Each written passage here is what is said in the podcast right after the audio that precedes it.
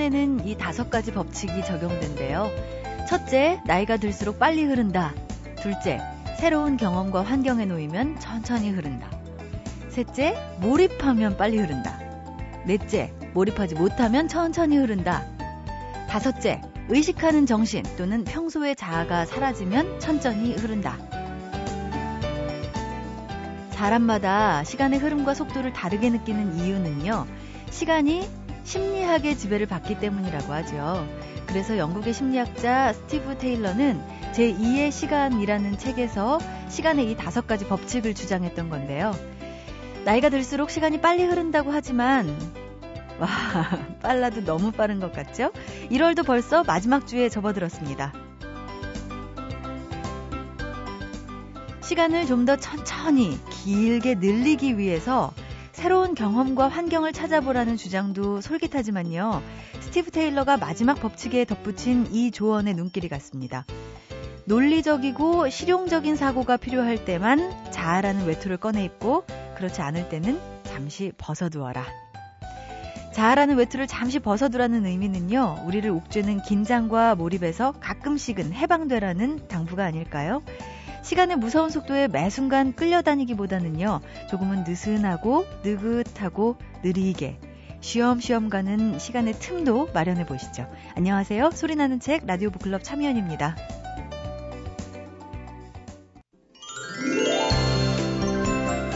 네, 박완서 작가는 젊다는 건 체력이나 용모가 아니라 좋은 것을 좋다고 느낄 수 있는 감수성과 옳고 그름을 분별할 줄 알고 옳지 못한 일에 분노하고 부조리에 고뇌할 수 있는 정신의 능력이라고 했는데요. 그 정신의 능력을 키워주는 대표적인 것이 또 책이 아닐까요? 출판평론가 권태현 씨와 함께하는 책마을 소식에서 그런 좋은 책 한 권 찾아보겠습니다. 어서 오세요. 예, 안녕하세요. 네. 권태현 씨는 책이 가진 가장 큰 힘이 뭐라고 생각하시나요? 책이 가진 가장 큰 힘은 이제 완성된 세계를 가지고 네. 어, 또 다른 세계와 부딪혀서 전혀 새로운 음. 예, 어떤 세계를 만나게 하는 거라고 생각을 합니다. 음. 그러니까 뭔가 내가 살고 있지, 살고 있는 이 세계와 별도의 또 다른 다양한 세계들을 만날 수 있는 그러니까 이제 비슷한 거라고 하더라도 네. 하더라도 그 차이가 있을 거고요. 네. 그리고 같다고 하더라도 그것을 바라보는 깊이나 네. 어, 또 이제 뭐 넓이 뭐 이런 데에서 이제 그 서로 다른 점이 있을 텐데 네. 거기서 생기는 차이가 음. 생각하게 해주고 발견하게 해주고 어, 그리고 삶을 또 풍요롭게 해준다고 생각을 하거든요. 네. 그래서 어두, 뭐, 한 꼭지의 글이나 네. 또뭐 하나의 문장이나 이런 부분들이 나뭇잎 혹은 뭐 나무라면 음. 책은 숲입니다. 네. 그 숲 속에 들어가 버리면은 그 숲에서 전해주는 전체 완성도 있는 어떤 세계를 만나지 않고는 빠져나올 수 없거든요. 음. 그 책이 그렇습니다. 네. 그래서 저는 이제 좋은 책은 촉매 같은 역할을 한다고 생각을 합니다. 네. 백금은 아무리 열을 높여도 안 녹는데 촉매가 있으면 녹잖아요. 예. 근데 우리가 가지고 있는 고정관념, 편견, 뭐 잡다한 지식들 이런 부분들이 아, 이 좋은 책이라는 촉매를 만남으로 인해서 확 달라지고 예. 눈 뜨고 아, 또 더 많이 고민하게 되는 네. 그런 점에서 아, 책은 정말 더 많이 보급되고 더 좋은 책이 많이 만들어져야 된다고 생각을 합니다. 그렇네요. 오늘 이 권태현 씨가 소개해 주실 책은 어떤 건지.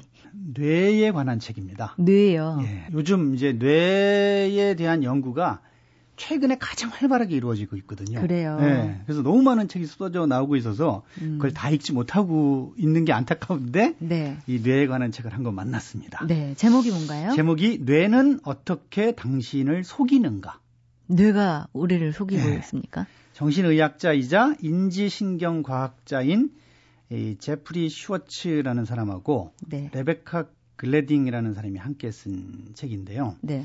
제목에서 밝히고 있듯이 책은 우리의 뇌가 우리를 속인다는 겁니다. 네, 네. 그리고 우리는 내가 시키는 대로 생각하거나 행동하고 음. 우리의 삶을 망가뜨리면서 악순환의 길을 걷고 있다는 거죠. 예?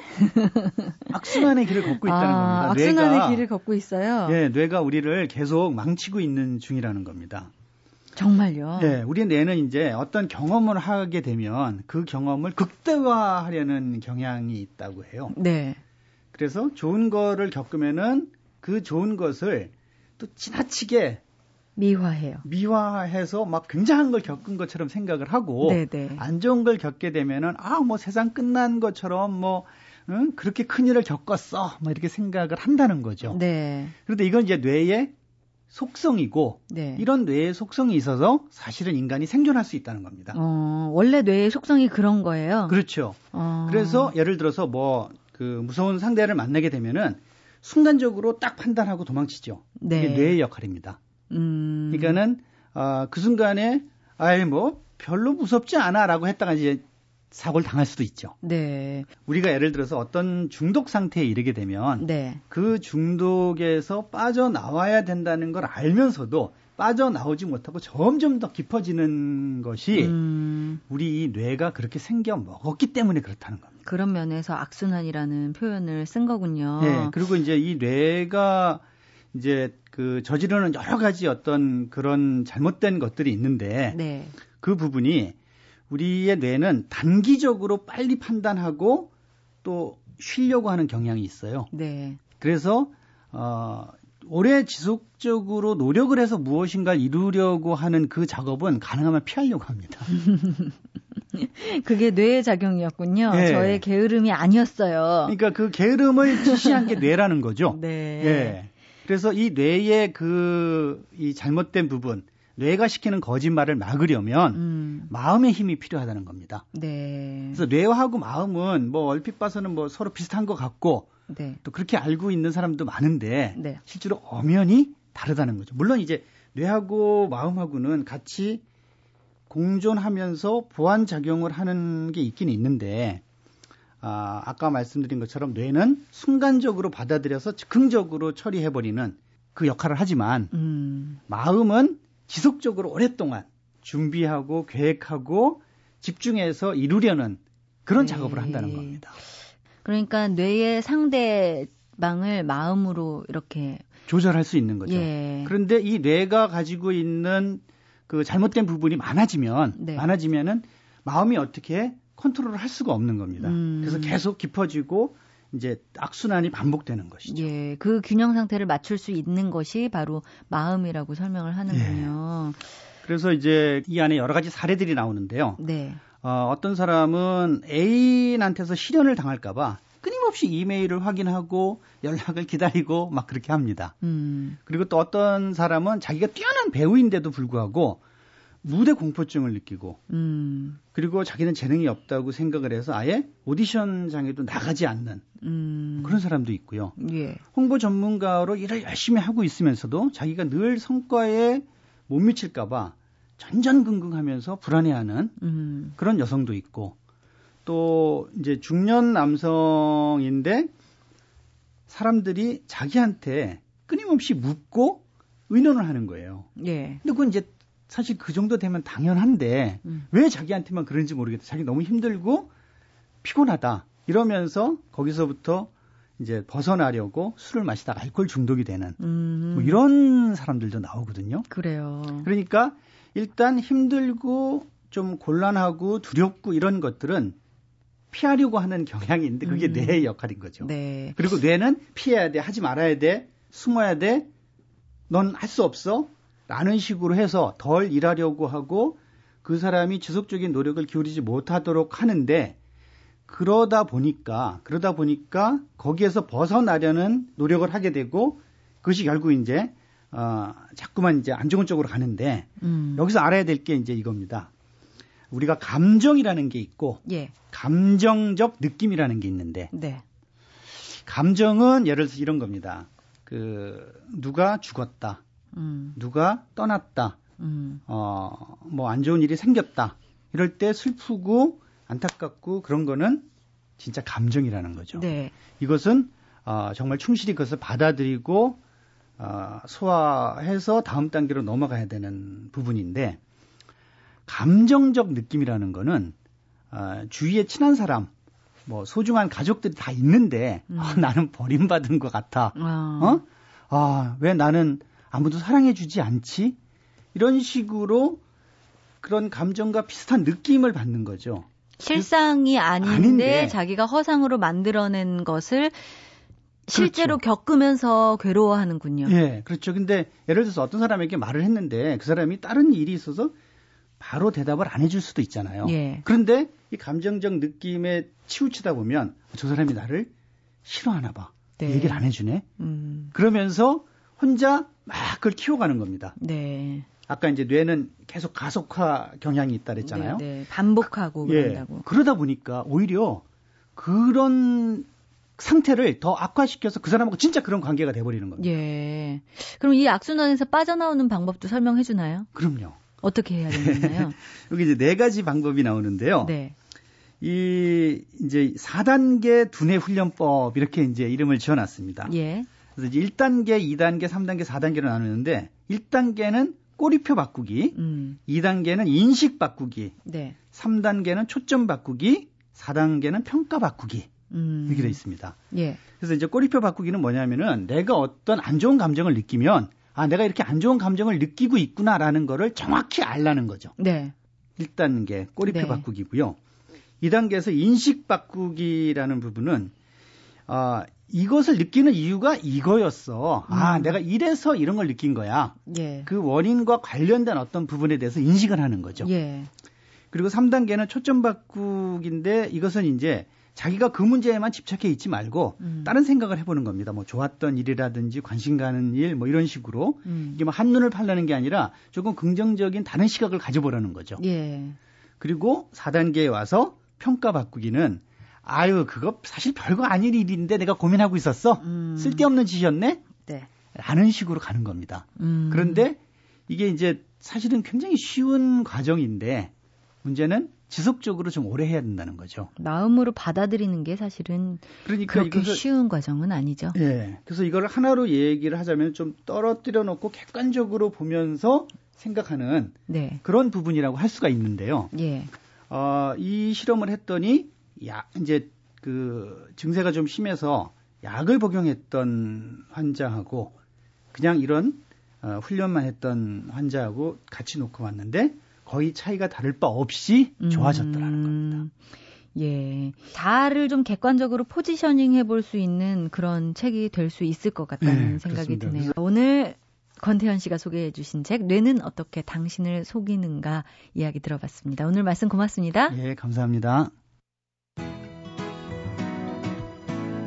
잊혀질 뻔한 책, 묻혀질 뻔한 책을 소개해드리는 시간이죠. 뻔한 책. 이번 주에 소개해드릴 뻔한 책은 수학자이자 진화생물학자인 마틴 노악과 세계적인 과학 저술가죠. 로저 하이필드가 공동으로 집필한 초협력자입니다. 세상을 지배하는 다섯 가지 협력의 법칙이라는 부제만 보면 자기개발서인가 싶기도 합니다만 저자가 저명한 과학자들이라는 것에서 눈치채셨겠지만 초협력자는 과학적 이론을 기반으로 협력의 법칙을 규명하고 있는 책입니다. 초협력자, 구체적으로 어떤 책인지 과학 전문 출판사 사이언스북스의 이은영 씨의 소개로 만나보시죠. 인간의 능력을 뛰어넘는 존재를 초인이라고 하듯이 보통의 협력하는 존재들을 뛰어넘어서 협력의 힘을 최고로 잘 활용하는 존재를 저자가 초협력자라 이름을 붙이고 있습니다. 이 저자는 어, 하버드 대학교의 마틴 노악 교수인데요. 20여 년간 수학하고 경제학, 진화생물학, 네트워크 과학 등을 넘나들면서 협력의 세계를 탐험해 왔는데요. 배신과 갈등을 넘어서 협력을 향상시키고 유지할 수 있는 다섯 가지 법칙을 밝혀냈습니다. 직접 상호성과 간접 상호성, 공간 선택, 집단 선택, 혈연 선택 이 다섯 가지인데요. 바로 그 다섯 가지 법칙을 중심으로 협력의 본질과 가치를 분석하고 있습니다. 게임 이론 같은 가상의 상황에서 시뮬레이션 해보기도 하고요. 실제 자연계의 사례들을 수집해 보는 거예요. 말하자면 인간과 가까운 영장류에서는 어떠한지, 그리고 인류의 문명사를 보기도 해요. 역사적으로 훑어보면서 결론을 내고 있는 거지요. 마틴 노악 교수가 주장한 협력의 법칙 중에서 직접 상호성과 간접 상호성에 대한 설명을 좀 더 드리자면요. 직접 상호성은 이를테면 내가 네 등을 긁어줄 테니까 너도 내 등을 긁어다오. 뭐 이런 겁니다. 즉, 내가 어떤 사람한테 도움을 줬을 때 그 사람이 나에게 직접적으로 되돌려주는 걸 의미하고요. 간접 상호성은요, 두 명 이상 다수에 적용할 수 있는데요. 어떤 사람의 등을 긁어줬을 때 바로 돌려받지 못하더라도 나에 대한 소문이 좀 좋게 퍼져나간다면 결국 내가 직접 등을 긁어주지 않았던 다른 사람이 훗날 내 등을 긁어줄 수 있는 상황이 생길 수도 있게 되겠죠. 우리가 흔히 말하는 평판이라는 부분이 바로 이 간접 상호성에 해당되는데요. 인간이 가장 잘 활용할 수 있는 협력의 법칙도 간접 상호성이고요. 인류 역사를 봐도 이 간접 상호성이 협력에 상당히 중요한 역할을 했다고 하네요. 초협력자를 읽다 보면 또 한 가지 중요한 주장이 나온다고 하는데 어떤 내용일까요? 기존의 인간을 바라보는 관점들은 사실은 지구상에서 가장 계산적이고 자기중심적이며 이기적인 존재라고 사실은 여겨져 왔거든요. 경제학에서 정의하는 합리적인 인간도 그렇고요. 그리고 뭐 리처드 도킨스의 이기적 유전자도 그런 인간에 대한 오해를 한몫 돕기도 했는데요. 이 책이 특히 재미난 점은 인간이 사실은 그런 이기적인 존재이기도 하지만 협력의 법칙을 활용해서 지금껏 협력을 잘 해왔기 때문에 오늘날과 같은 고도의 문명 사회를 이룩할 수 있었다라고 저자가 주장하고 있거든요. 그리고 지금 인류가 당면하고 있는 위기들이 많잖아요. 경제 위기도 있을 거고 해양 자원의 고갈과 같은 공유 자원 문제도 있는데요. 저자는 그러한 인류가 당면한 문제들을 해결하는 데에도 우리가 초협력자로서 협력하는 능력을 발휘하는 것이 굉장히 중요하다고 주장하고 있거든요. 저는 이 대목이 되게 마음에 와닿더라고요.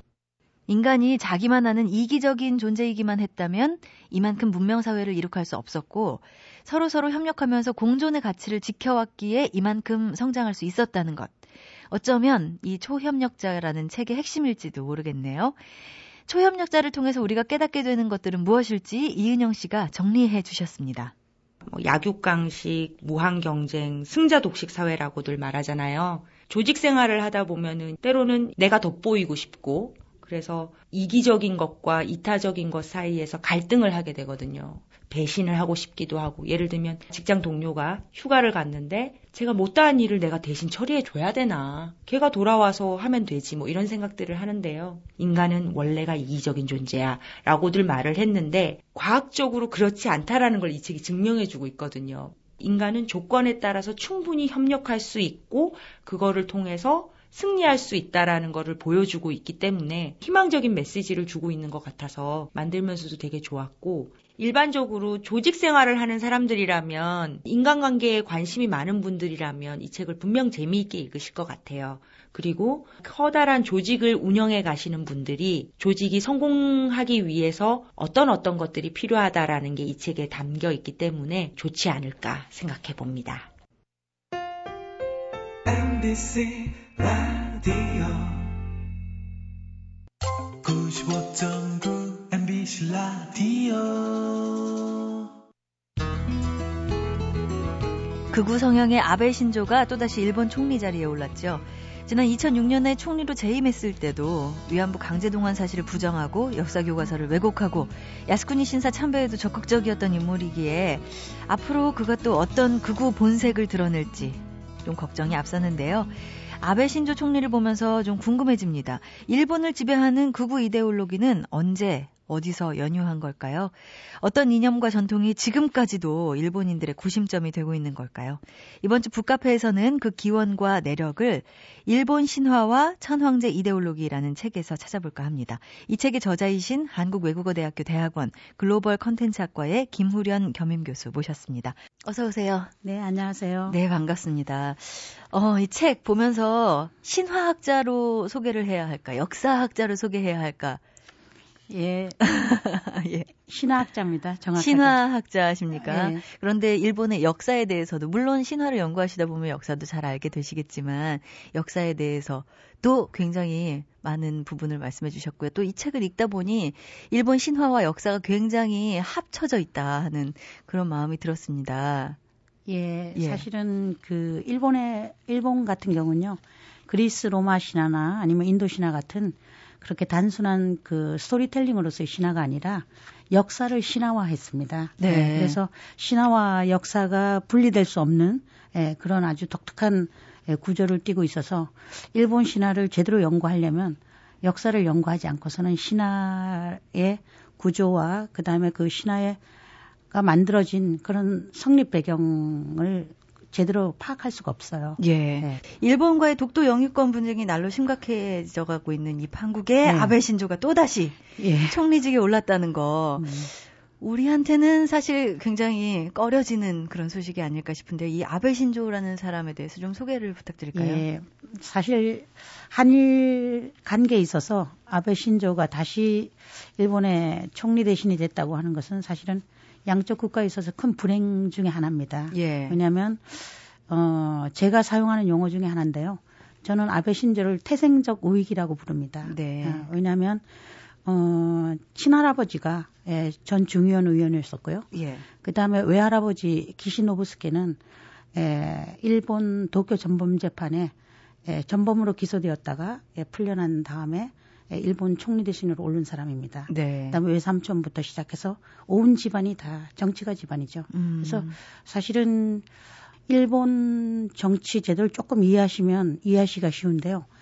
예, 선거구를 음. 할아버지나 아버지로부터 예, 물려받습니다. 네. 예, 그런 구조기 때문에 예, 결과적으로 뭐냐면 정치가 집안에서 예, 태어난 네. 그 다음에 그것도 일본 전전의 전쟁 책임하고 무관하지 않은 예. 그런 가게에서 태어났다는 그, 그 자체가 이 사람으로 하여금 어떤 태생적인 우익으로 예, 살 수밖에 없는 그런 구조를 가지고 있는 거죠. 이 천황제 이데올로기 여기서 이 천황이라는 말을 우리는 지금 일왕이라고 부르고 네. 있는데 네. 어, 이 용어를 쓰신 이유를 책에서 밝히셨어요. 예. 방송에서도 좀 말씀해 주시겠어요? 예.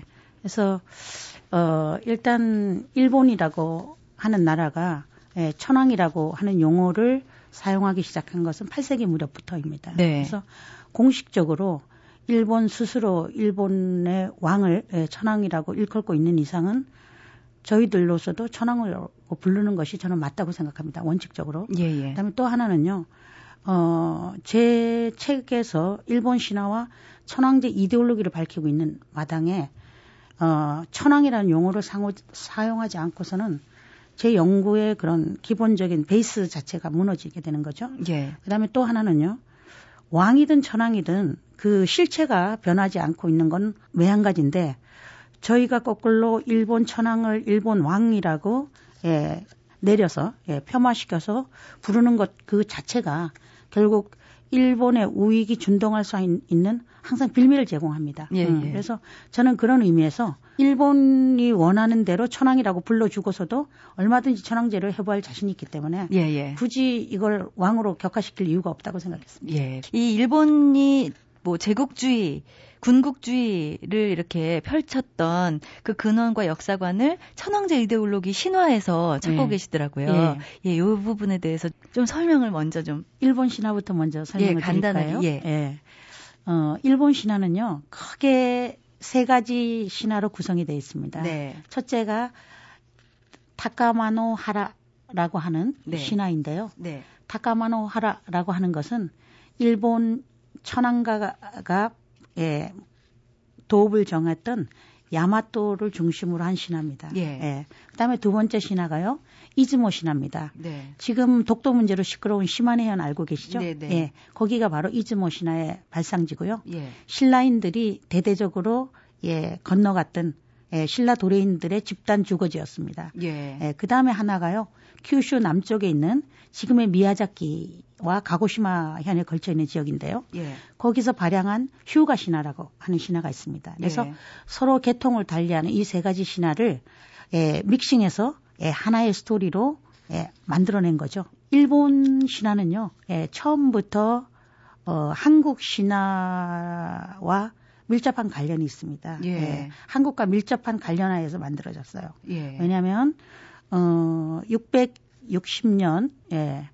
또 667년, 668년 예. 여러분들이 잘 아시다시피 백제가 먼저 망하고 그 다음에 백제의 유민들이 예, 한 5만 명 정도가 예, 일본에서 온 그 구원군의 배를 타고 일본으로 건너가죠. 예, 건너갑니다. 그래서 어, 당나라하고 신라가요 에, 습격해 올까봐 두려워서 에, 혼슈에 있는 야마토 나라 지방으로 들어가지도 못하고 네. 예, 큐슈에 예, 지금의 후쿠오카입니다. 네, 네. 다자이후라고 하는 데서 예, 백절씩 산성을 쌓고요. 음. 7년 동안 예, 대비하고 있었어요. 예. 근데 나당 전쟁이 벌어지면서 결국 당나라도 신라도 일본을 침략할 수 있는 예, 음. 그런 계기가 아니었죠.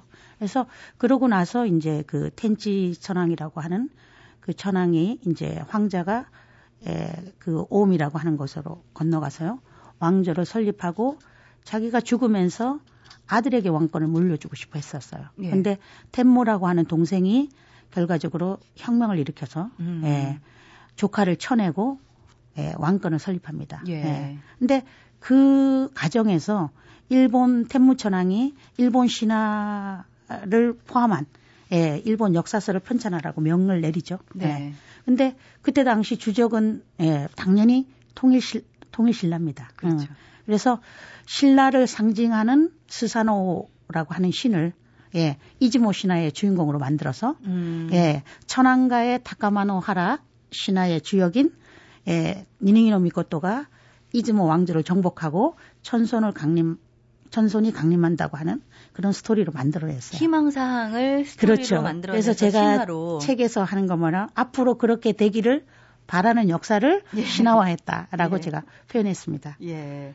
그러니까 우리나라를 마치 일본 신화에 예. 어떤 정복자 뭐 이렇게 해가지고 우리나라를 정복하는 것이 뭔가 당연한 것처럼 그렇죠. 그거를 예. 그 신화 차원에서 그냥 놔두면 괜찮은데 예. 그걸 자꾸 자꾸 역사처럼 이렇게 예. 변화시키는 부분에 대해서 연구하시면서 굉장히 문제 의식을 느끼셨죠. 그렇죠. 왜냐하면 고대에 한번 예, 일단 만들어졌던 예, 천황 신화가 예. 중세, 근세, 근대, 현대로 계속 재생산되면서 예.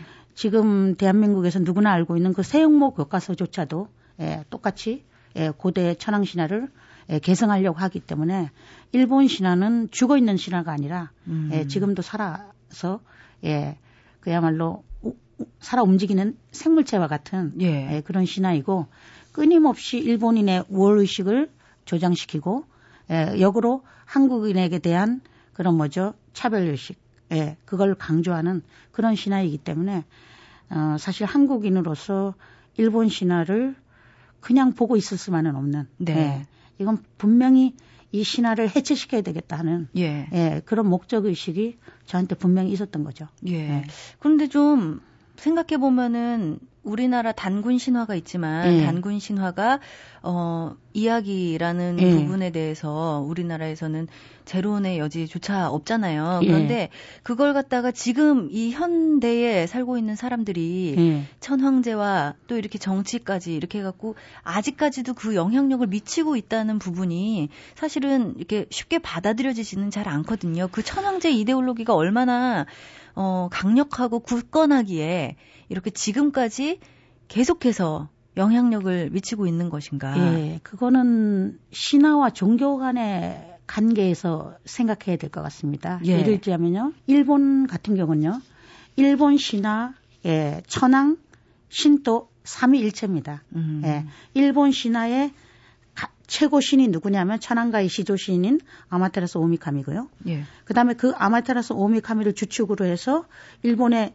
야오 요로즈노 카미사마 예, 수없이 많은 신들을 하나로 묶은 것이 일본 신도예요. 음. 예. 이 일본 신도가 예, 숭상하는 것이 바로 천황교입니다. 예. 예. 삼위일체죠. 예. 예. 이런 구조가 문제는 뭐냐면요. 불교가 들어와도 신도가 불교를 용광로처럼 녹이고 음. 유교가 들어와도 녹입니다. 예. 그래서 신도가 신도의 불교가 들어와서 신불스팝이라고 얘기해요. 예. 신도하고 불교가 합해져서 예, 합해졌다는 뜻이에요. 음. 스팝입니다.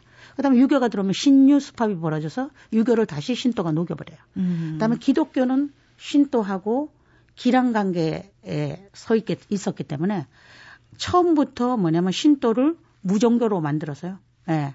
신도를 특별 취급합니다. 네. 예. 그러면서 기독교를 고사시켜 버려요. 음. 음. 그래서 결과적으로 종교가 아닌 문, 문화 뭐 이런 식으로 예. 해버린 건가요? 그렇죠. 예, 예. 예. 그래서 신도는 국가 제사다. 예. 음. 그렇기 때문에 뭐죠? 신도를 일본인들이 숭상하는 것은 예.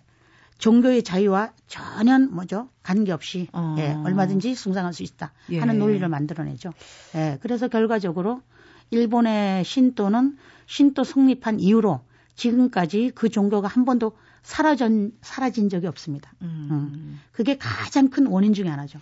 그보다 더 중요한 건요, 맛들이 예, 축제입니다. 네. 예, 일본 신들 주축으로 한 예, 맞지리가 1년 365일 일본에서 열리죠. 음. 그러니까 뭐냐면 신화는 제의로서 예, 신화가 부활되는 건데요. 예. 신화가 존재하더라도 신화를 예, 제의로서 부활시키지 않으면 신화는 소변할 수밖에 없고 죽은 신화가 되고 마는데요. 일본 같은 경우는 1년 365일 예, 네. 계속 예, 맞지를 열므로써 신화를 예, 지금 현재로 불러 오는 거죠. 어, 굉장히 독특한데요. 일본 나라죠. 입장에서는 생각해 보면 굉장히 편리하기도 한 것 같습니다. 굉장히 편리하죠.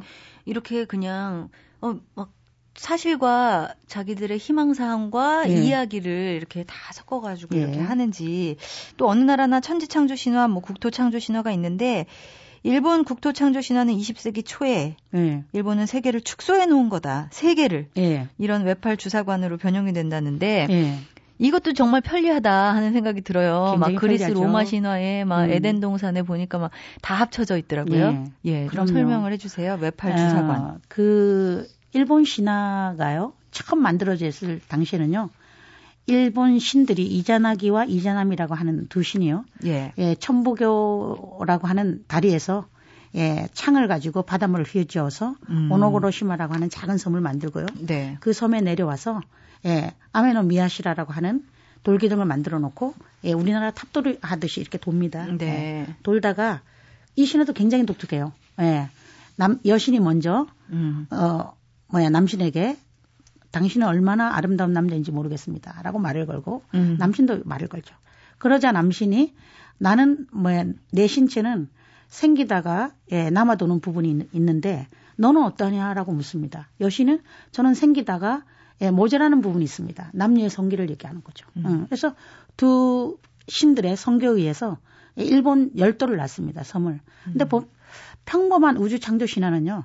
그냥 아주 그 현존하는 국토를 낳는 것이 아니라 예, 전체 우주 전체를 논하는 게 당연한데 일본 신들은 어, 지금의 간동이라고 하는 부분은 빼버리고요. 간서, 칸사이라고 하는 부분과 그다음에 시코쿠, 그다음에 규슈, 그다음에 아주 재밌게도 이끼섬, 그다음에 쯔시마. 예. 음. 그래서 대한해협을 사이에 두고 쯔시마부터 시작해서 일본이 에, 고지기가 만들어지는 720 12년 당시 지배하던 고 국토를 놨습니다. 예. 그러니까 굉장히 자그마한 땅이죠. 예, 예. 근데 이것이 이제 불교가 들어오면서요. 불교와 스팝하면서 불교의 극천의 세계로 끌어올려요. 네. 그러니까 뭡니까? 변방에 있는 아주 작은 나라가 그야말로 뭐죠? 불교의 그 강범위한 세계로 네. 신화를 다시 확장하는 겁니다. 네. 네. 그리고 근세에 들어가면 국학자들이 뭐라고 하냐면요. 일본은 세계에서 유일한 예, 세계 최고의 종주국이라고 주장을 합니다. 음. 근데 그 종주국이라는 주장하는 이유가 뭐냐면 쉽게 간단히 설명하면 태양신 아마테라스가 태어난 나라가 일본이다. 음. 다른 나라들은 태양신 아마테라스의 은덕으로 태양빛을 받기는 하지만 태양신이 태어난 나라는 아니다. 음. 그런데 태양신 아마테라스가 일본에서 태어났으므로 일본이 당시, 당연히 종주국이다. 이렇게 됩니다. 네. 그렇게 하면서 이제 서양에서 만국 공법이 만들어지니까 그 서양이 만드는 만국 공법보다도 더 위에 있는 것이 일본 천황가의 법이다. 라고 한 음. 얘기들 나오죠. 그래서 끊임없이 외세가 사상이나 철학이나 종교 이런 것이 들어올 때마다 끊임없이 뭐죠 곡학 아세를 하면서 음. 예, 자기네한테 편리한 식으로 유도해서 만들죠. 예. 그러다 이제 근대에 들어가서 이제 완전히 뭡니까? 예, 일본이 전 세계 인종의 예, 시발점이 되고 네. 예, 세계 모든 종교가 다 일본에서 예, 나왔다 하는 주장들을 나오면서요. 예, 일본 열도는 전 세계를 축소시켜 놓은 그 음. 그 축소된 예, 모형에 지나지 않는다는 추형 이론까지 나옵니다. 그러니까 예. 그 일본 열도에서부터 확장을 한다 이런 개념을 갖고 있는 상태에서 바로 옆에 있는 우리로서는 정말 기분이 나쁠 수밖에 없고요. 어떻게 보면요. 예. 섬나라의 콤플렉스가 아닌가 하는 생각이 들어요. 예, 예. 예, 끊임없이 자기 정체성을 확인하고 싶어 하고요. 그 정체성이 동아시아, 유라시아 대륙의 맨 끝자락인 일본이 아니라 예. 우리는 대륙의 가장 예, 중심적인 지역에서 발양해서 음. 예, 일본이라는 섬에 고였을 뿐이지 우리의 시발점은 유라시아 대륙 중앙에서 출발했다.